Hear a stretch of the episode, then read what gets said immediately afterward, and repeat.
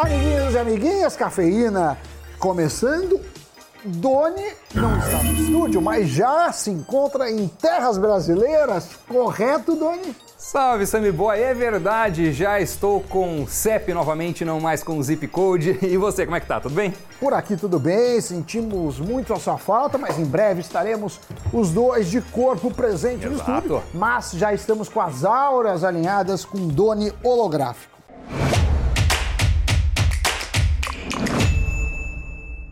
Como acontece em toda a temporada de balanços, vem com ela os insights que muitos investidores, para não dizer todos, aguardam. Em especial quando se quer entrar em um setor que vinha levando umas bordoadas de tempos para cá. E o setor de shoppings é um exemplo disso. Eles tiveram desde queda nas receitas, como lojas vagas, diminuição na oferta de serviços, queda no número de clientes e por aí vai. Em outras palavras, para muitos, um cenário de terra arrasada. Mas eu acho que o pior foi durante o período de isolamento mais severo. E o fruto disso foi o consumo através da internet ter saltado a níveis nunca alcançados antes. O que de certa forma criou uma nova cultura de consumo. No entanto, agora a gente vê shoppings bem mais movimentados e alguns até batendo recordes quando comparado à era pré-Covid. E para vocês que se interessam pelas ações do segmento, vamos analisar os principais números divulgados nos balanços das maiores operadoras de shoppings listadas na Bolsa de Valores.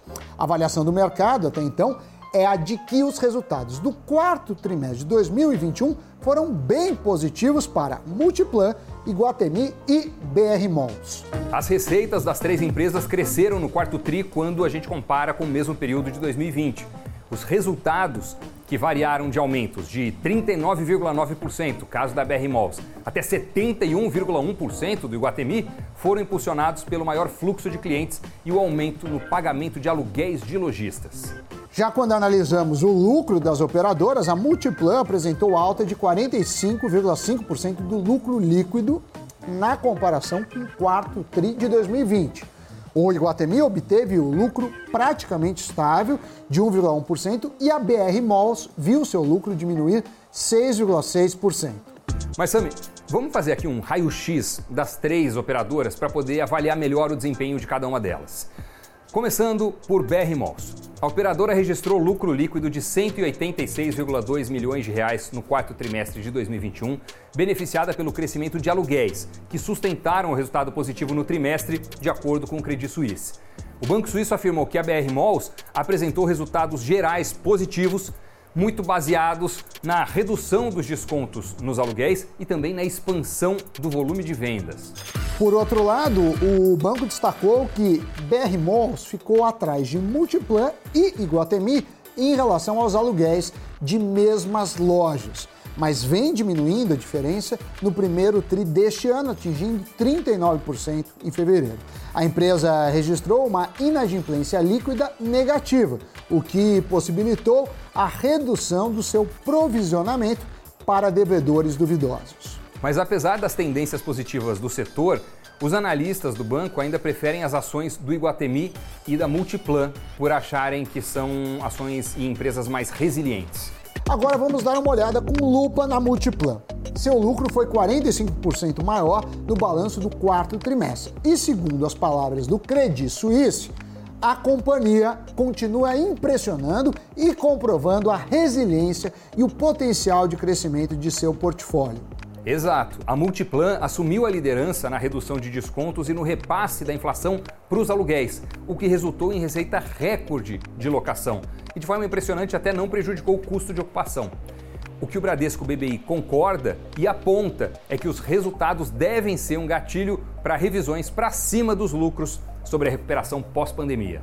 Agora, fazendo uma análise do Iguatemi, o Bank of America afirmou que a companhia reportou resultados no último trimestre em grande parte em linha com as projeções e ainda em uma tendência de recuperação, mas deixando os níveis pré-Covid muito para trás. Os aluguéis aumentaram 17% em relação a 2019, ao passo que as vendas subiram 13%, indicando poder de barganha para reduzir descontos. Já o Bradesco BBI avaliou que o Iguatemi apresentou resultados decentes no quarto TRI, com um fluxo de caixa operacional principalmente em linha com as expectativas e melhorias marginais nos principais dados operacionais, como inadimplência e taxas de ocupação, indicando aí uma tendência positiva. O Credit Suisse destacou que o Iguatemi teve resultados fortes, mas deixa claro que o melhor ainda está por vir. Segundo a instituição, a empresa apresentou forte resultado financeiro no trimestre anterior, superando as estimativas e reforçando a qualidade de seu portfólio e alto poder de barganha junto aos lojistas. Os analistas do banco enxergam a ação da Iguatemi descontada, reforçando a visão positiva para o investimento. Agora vamos analisar como está a recomendação das ações desses shoppings. Para a Multiplan, a recomendação do Credit Suisse foi de alto performe para o papel, com preço-alvo de 24 reais. Para o Bradesco BBI, a recomendação é compra com alvo de 32 reais. Sobre Guatemi, o Bank of America recomenda a compra do ativo até o preço-alvo de 28 reais. Já o Bradesco BBI enxerga o preço até 32 reais e o Itaú BBA manteve a recomendação Market Perform a 23,8. Para finalizar, Doni, o Credit Suisse manteve a classificação Outperform a R$ 26,60. As ações da BR Mall tiveram recomendação neutra pelo Credit Suisse, com preço-alvo de R$ 10,50. Nas teleconferências de resultados com analistas, as diretorias de Multiplan, Guatemi e BR Malls se mostraram positivas com as perspectivas para 2022. E é claro que dois grandes fatores pesam neste cenário. A quase totalidade dos shoppings operando 100% com o fim das restrições da Covid-19 e grande parte dos descontos dos aluguéis de lojistas já retirados, proporcionando assim, Doni, mais receita para as administradoras dos empreendimentos. Dito isso, só me resta giro de notícias. Os downloads de aplicativos de bancos e carteiras digitais no Brasil bateram recorde de 24,7 milhões em março, um aumento de 12% ante mesmo mês do ano passado, segundo o levantamento compilado pelo Bank of America. A pesquisa, feita com dados capturados pela Sensor Tower, mostrou que o movimento foi forte entre os chamados new banks. As ações da HP atingiram recorde após a Berkshire Hathaway de Warren Buffett revelar que comprou uma fatia de 11,4% avaliada em cerca de 4,2 bilhões de dólares. A Berkshire afirmou ter pelo menos 121 milhões de ações da fabricante de computadores pessoais e impressoras, incluindo as mais de 11 milhões compradas esta semana. A HP vem se beneficiando do aumento da demanda à medida que as pessoas pessoas passam mais tempo trabalhando e estudando em casa. A ONU suspendeu a Rússia do seu Conselho de Direitos Humanos. Com a invasão na Ucrânia e os relatos de violação aos direitos humanos, o país governado por Vladimir Putin recebeu 93 votos a favor de tirá-lo do Conselho, enquanto 24 países votaram não e 58 países se abstiveram. A Rússia ameaçou que os países que se abstiveram ou votaram sim terão consequências para os laços bilaterais.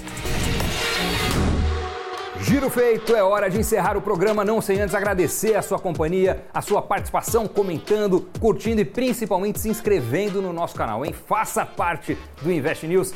Mais uma vez, valeu pessoal, a gente se encontra no próximo Cafeína. Tchau.